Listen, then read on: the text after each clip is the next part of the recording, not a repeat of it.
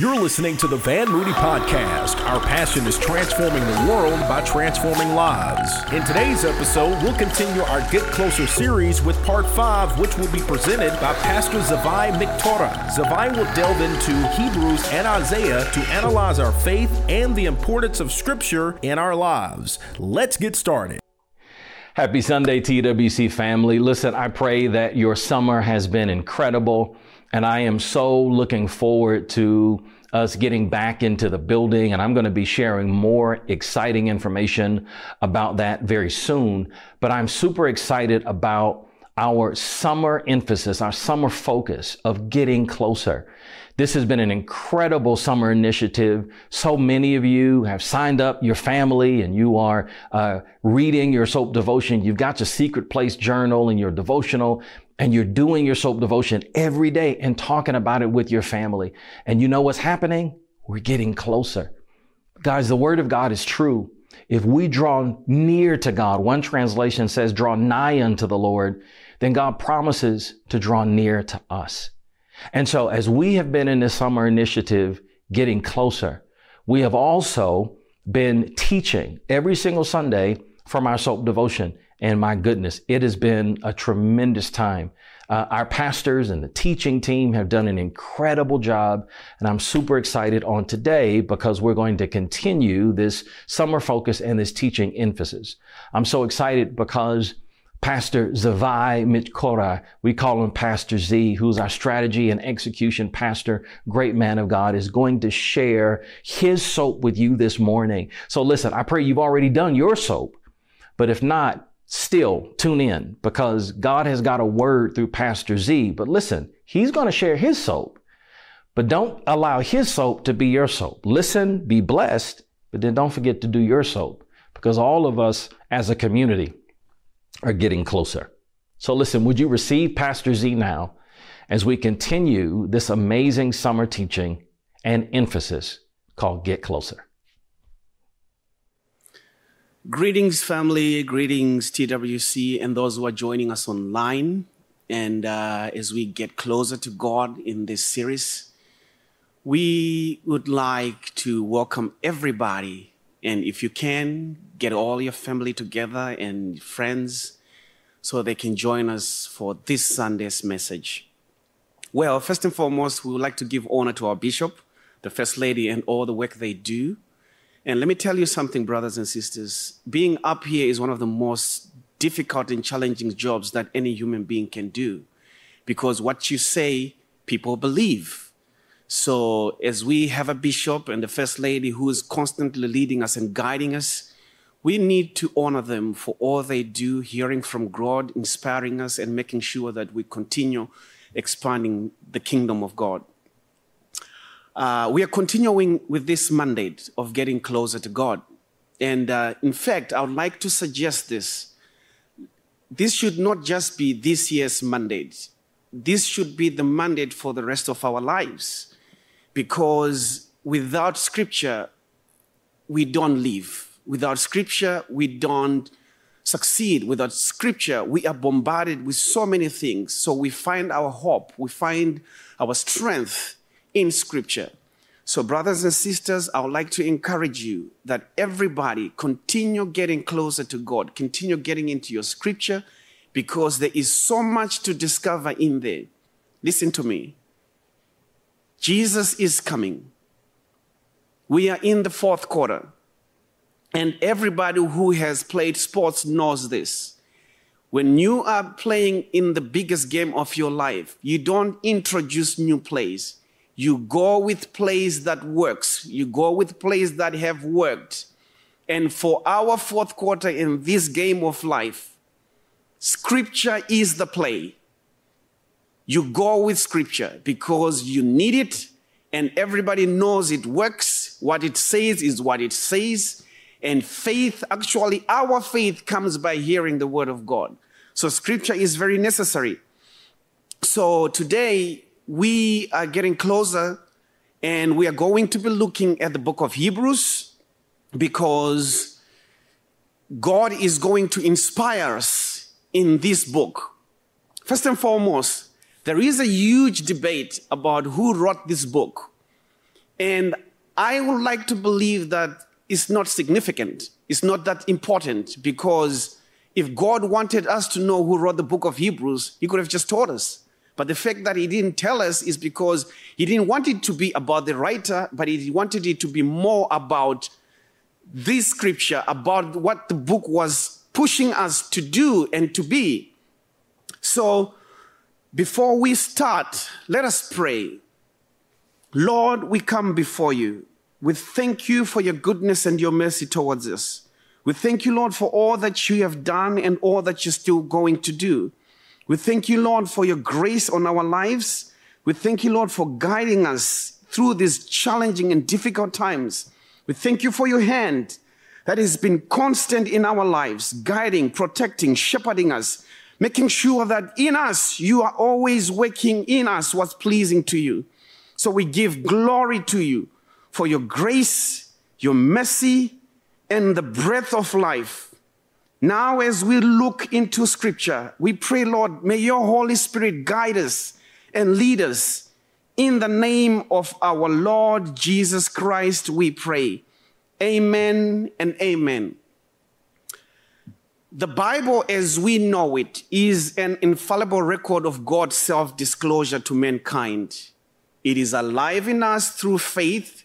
What it says is what it says. Through the word, we get understanding, reproof, correction, encouragement, healing, inspiration, sanity, comfort, hope, love, increase in faith. Actually, the writer of Hebrews says it this way The word of God is living active, sharper than a double edged sword, piercing, even dividing asunder of souls and spirit, and can penetrate joints and marrow, and discerning of the thoughts and intents of the hearts. Jesus said it this way Greater works will you do than I did. So, in other words, for you to know what greater works you have to do in your life, first and foremost, you have to know what He did. And the only way you get to know what he did is you reading the scriptures. Amen? That's why we are doing SOAP. That's why you should do SOAP for the rest of your life. Now let's go and start here. Hebrews chapter number 8, verse 10 to 11. But before we do, we get to 10 and 11, let's start with verse number 1. Now, the main point of what we are saying is this we have such a high priest who sat down at the right hand of the Father of the majesty in heaven, a minister in the sanctuary and the true tabernacle that Lord, not man, set up. For every high priest is appointed to offer both gifts and sacrifice. So this one too, that's Jesus, had to have something to offer. Let's jump to verse number 10. Verse number 10 says this way this is the covenant I will establish with the people of Israel. After that time, declares the Lord, I will put my laws in their minds and write them on their hearts. I will be their God, and they will be my people. No longer will they teach their neighbor or say to one another, Know the Lord, because they will all know me from the least of them to the greatest. For I will forgive their wickedness and will remember their sins no more. By calling this covenant new, he has made the first absolute, the first one absolute. And what is absolute and aging will soon disappear. Oh, what a scripture. Brothers and sisters, the writer of this book is trying to invoke a church that was dealing with so many issues and challenges. But before we get to that, we are also supposed to be looking through Isaiah chapter number 8, number 9, and number 10. So let's breeze through Isaiah 8, 9, and 10. The prophets, the minor prophets, and the major prophets they were put on earth by God to make sure that they were always the constant opposition to bad leadership. During that time, leadership in Israel had so many characters that were so flawed. They were worshiping devils, they were worshiping other gods, and God raised up prophets, minor and major, to make sure that they were always the antidote to what was wrong with the nation of Israel. So in chapter number eight of the book of Isaiah, the prophet Isaiah finds himself fighting with people. Because once again, in our sinful nature as humanity, we were all, they were always choosing doing what pleased the flesh rather than doing what pleased God. And that sounds like us. He then tells them that he and his children, this is Isaiah speaking to them, he says, Me and my children are signs that God has sent to Israel to warn them, to get their act together. Isaiah ends the chapter by warning people against consulting foreign gods to try to receive aid and destruction. They will end up cursing their leaders and the gods and the gods, and they were worshiping, and we and they will be destroyed for that. In chapter number nine, Isaiah then describes how, even though God punished the nation of Israel, still in their arrogance, they refused to learn the lesson. They still tried to rebuild with the same stones that had fallen and replant the trees that have been deforested. That sounds like us. And then, since the people failed to turn to God, he cut off Israel's head and tail and that was specifically the elders and the false prophets. Isaiah then says that this is why everyone was punished by God, even the widows and the orphans. Then in chapter number 10, Isaiah comes up against a corrupt people who were passing unjust laws, oppressing others, he suggests that they won't be able to escape when everyone is getting killed because of what they were doing. And he pretty much told them that God's anger was still very much alive. Doesn't that sound like us? That in these current situations and times we are living, we are dealing with complicated issues we are dealing with bad leadership all across the board. We're dealing with belligerent society that choose to follow other gods. And by the way, we hear it as often as we can now that this is the most unchurched generation where people are leaving the church, letting go of Jesus, following their own thoughts and, he, and deeds and what's pleasing to them. And that sounds like this is what they were dealing with. And isn't it amazing that years, thousands years later, we're still dealing with the same issues? That's what our flesh is. But God then raised up prophets to make sure that they were always the antidote to issues like this. The Bible, in fact, tells us that when the enemy comes in like a flood, God will raise up a standard. Brothers and sisters, we are the standard, we are the antidote. So you have to start believing it, you have to start walking in it, because God has put it on us to be the salt of the earth. So we have a role to play. We have to expand God's kingdom. You and I, we have a responsibility to occupy some territory before Jesus comes back. Now, let's give an overview of the book of Hebrews before we get to the scriptures that we are observing. The book of Hebrews is anchored through the teachings of the apostles.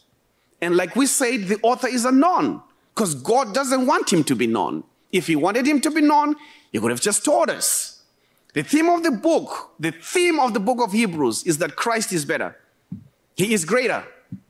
And he will remain greater. There is no one greater than him. The book meticulously highlights and quotes from the first five books of the Bible. The author has one thing in mind by so doing. He is comparing and contrasting the past bilateral covenants that abide, that were supposed to abide between God and humanity.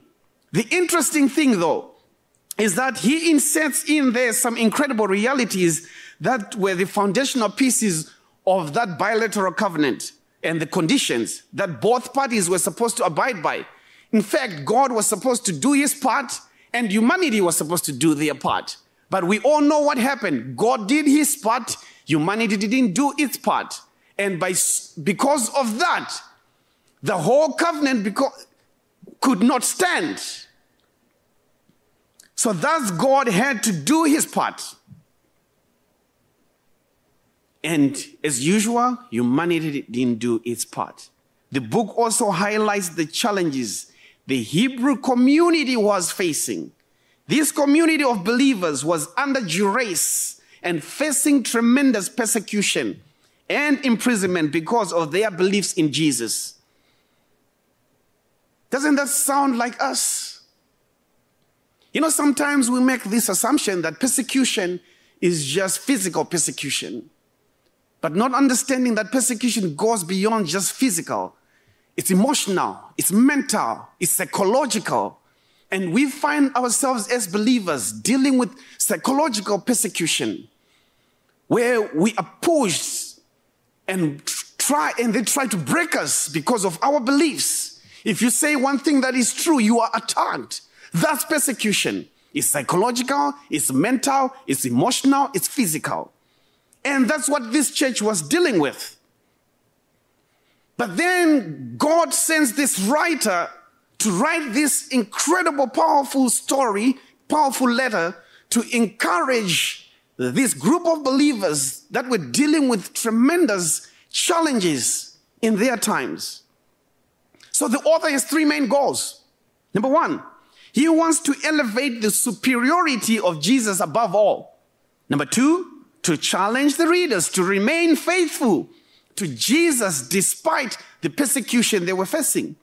Then, number three, he also gives a warning to Christians not to abandon Jesus because if you do, the consequences this time are much greater than not going into the promised land. This time you get to face eternity separated from God. So he's writing this letter to highlight these three fundamental points because he wants them to understand that you gotta hold on. You know what the problem with humanity is? Is that we faint too much. We faint too much. And because we faint too much, we don't get the rewards. We don't get the rewards that are for. That's why the Bible tells us that if you persevere, you get your reward. So, brothers and sisters, don't faint. Do not faint. No matter what happens, don't faint. Keep pushing through. Amen. The opening scripture in Hebrews chapter number one is extremely important for us to understand what we're about to observe. I'll read Hebrews chapter number one. This is what it says. In the past, in the past, God spoke to our ancestors in many ways. But in the last days, which is now, He has spoken to us through His Son. In other words, Jesus is superior to all the ways God has revealed himself to us. In other words, the gospel, the good news, the message of the cross is by far superior to any methods God has used in the past to communicate to humanity.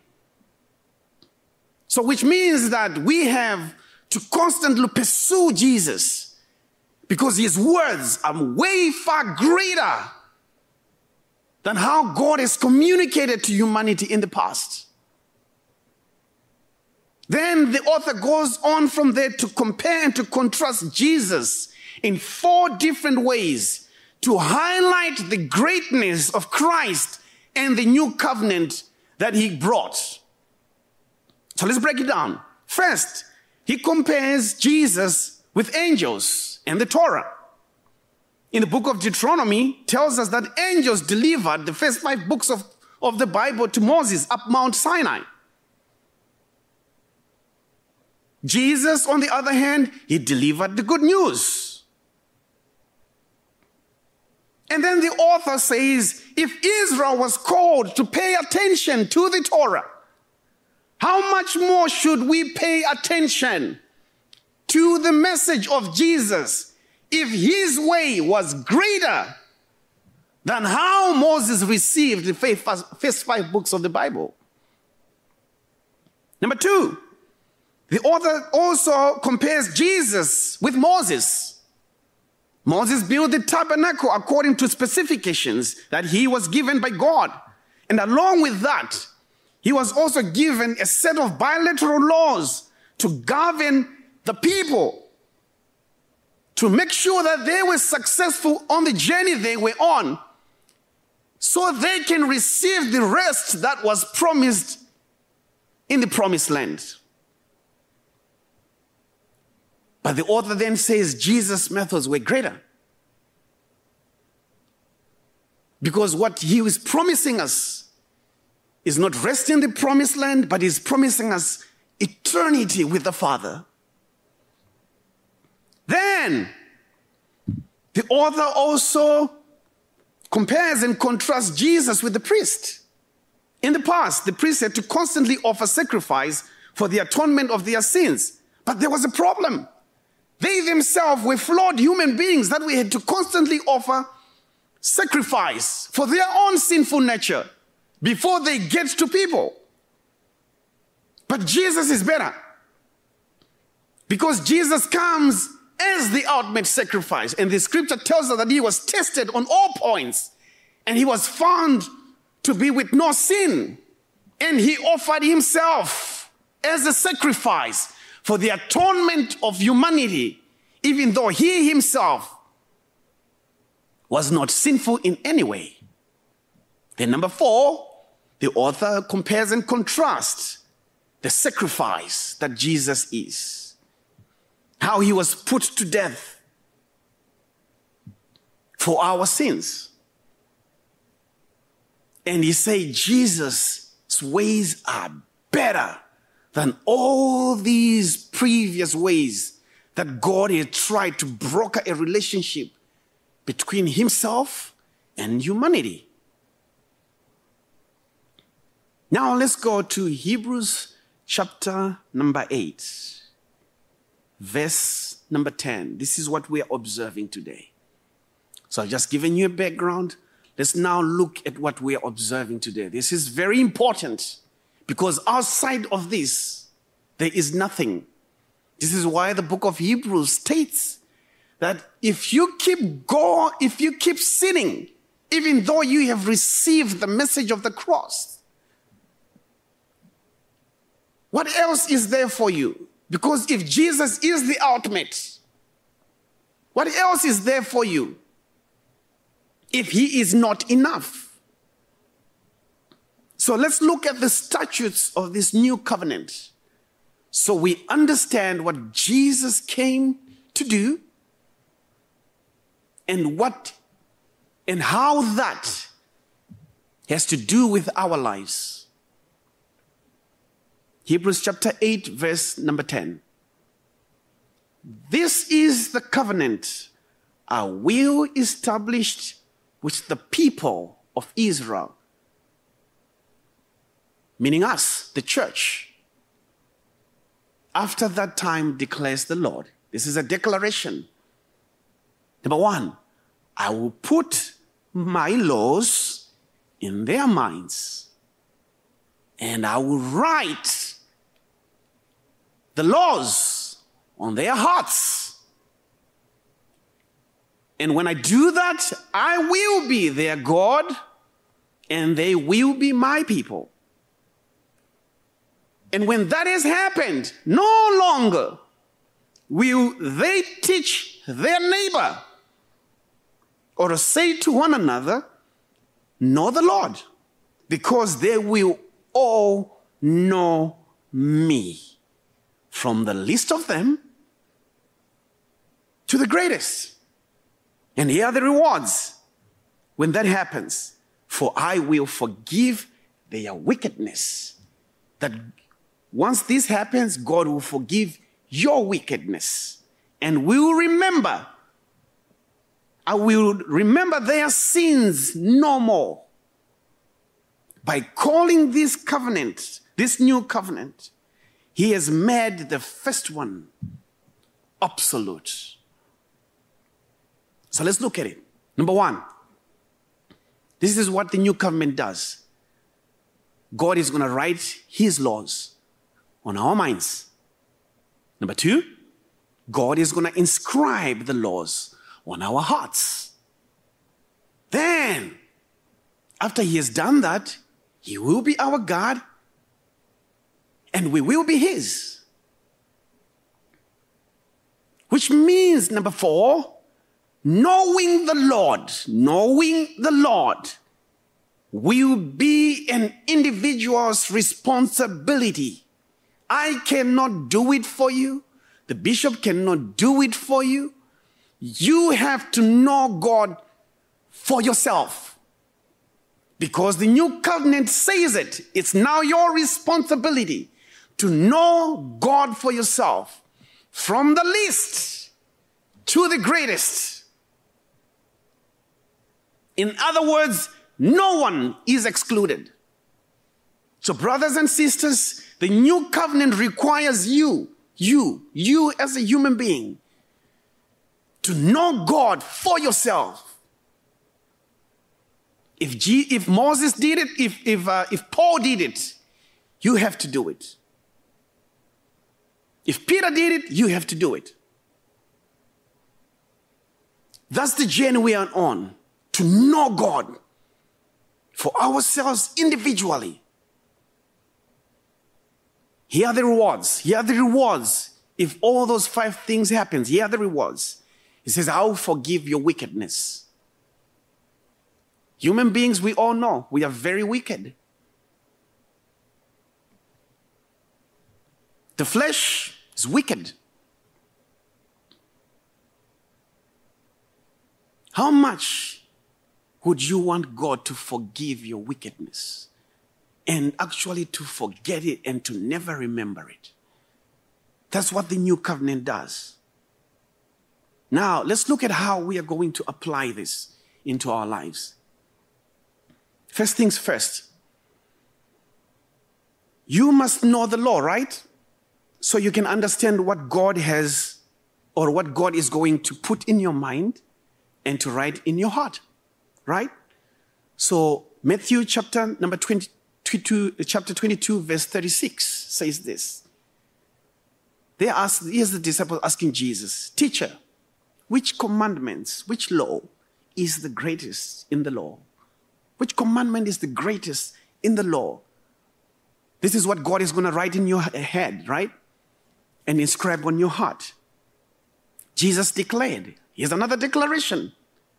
Love the God, love the Lord God with all your heart and with all your soul. That's the very part that comes from Him.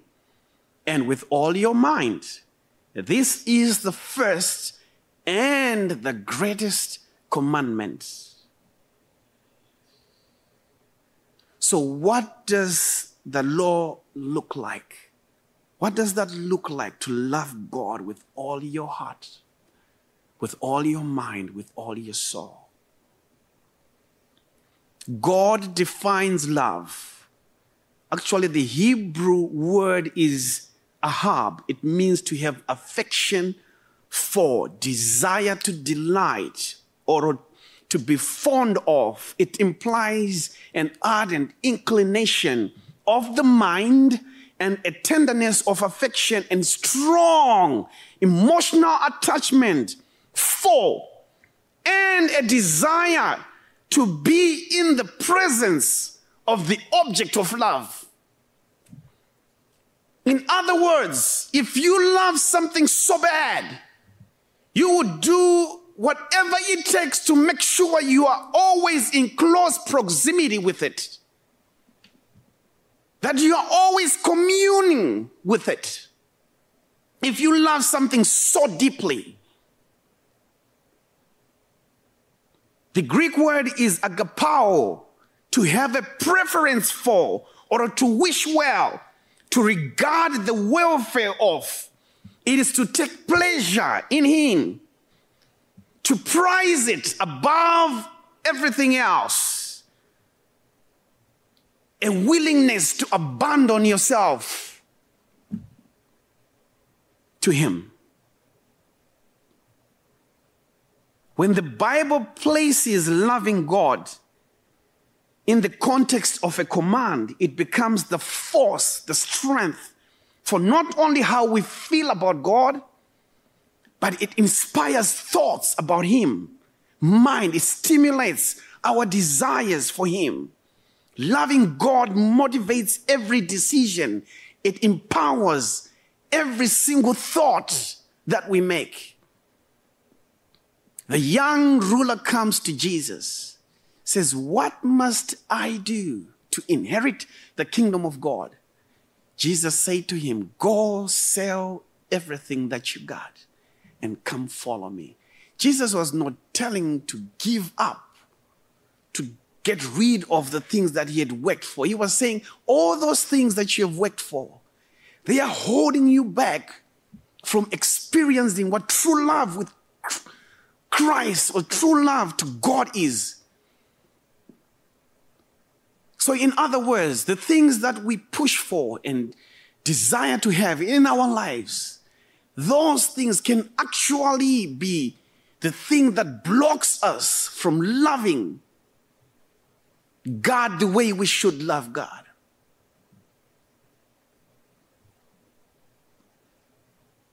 Brothers and sisters, like I said, God is coming. We don't know when, but we have a responsibility to occupy some territory. We have a responsibility to be the salt in the earth. There are people who are in need of this gospel. But before we give it to them, it has to work for us. We have to get healed with it. We have to be mentally stable because of the gospel. We have to find strength because of the gospel. We should not be moved by all this crazy stuff that's happening around us. We should keep our eyes and focus towards Jesus. Because in that, in that, in so doing, we're going to get close to God. And this covenant, this covenant will become real, alive, strong in us. And then we can expand the kingdom of God. Acts chapter number three says, before Jesus returns, he says, heaven must hold Jesus until all things are restored. And who is going to do the restoration? We are responsible. So, brothers and sisters, you have to keep getting closer to God. This is not a one year off thing. This is not a one week thing. This is not a one month. This is not a pandemic thing. This is a life cause. Without scripture, we will never know what God can do. Without scripture, we will never know what greater works looks like. Without scripture, we will remain sick. Without scripture, you will never know the thoughts that God has for you. Without scripture, you don't have faith. Faith comes by hearing and hearing the word of God. Without scripture, you never understand your gifts and talents. Without scripture, you never know the thoughts that God has for you. Without scripture, you never know what the enemy comes looking like. So, brothers and sisters, if you haven't given your heart to the Lord, and if you know somebody who needs to give their heart to the Lord. It's your responsibility to make sure you reach them, you touch them, because God is coming. We are a body that is missing key pieces because there are people that needs to be saved so they can come into this kingdom and fulfill the full picture of the body of Christ. There's a poem that was written years ago. It's a poem about a man who used to think that church was not for him. He says, How I came to love these pilgrims is to me a great surprise. And in the way the Lord has led me, it's a wonder in my eyes.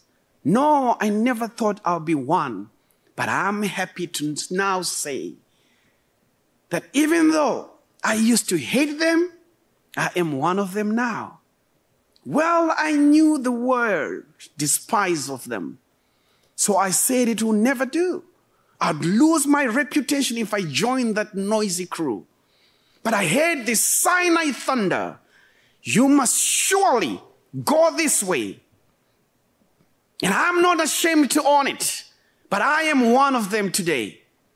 Often I snared when they were telling me that they felt no fall within, that the grace of their Redeemer daily kept them from free from sin. But conviction seized my spirit, took my hatred all away. I found the grace of salvation and I am one of them today.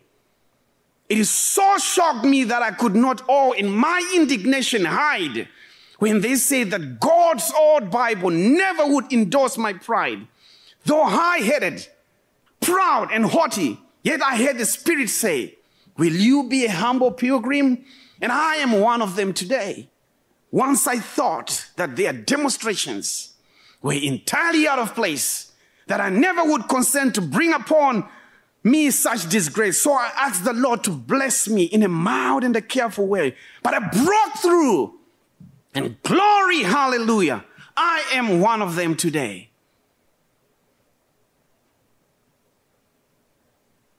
Be one of them today. Be one of them today.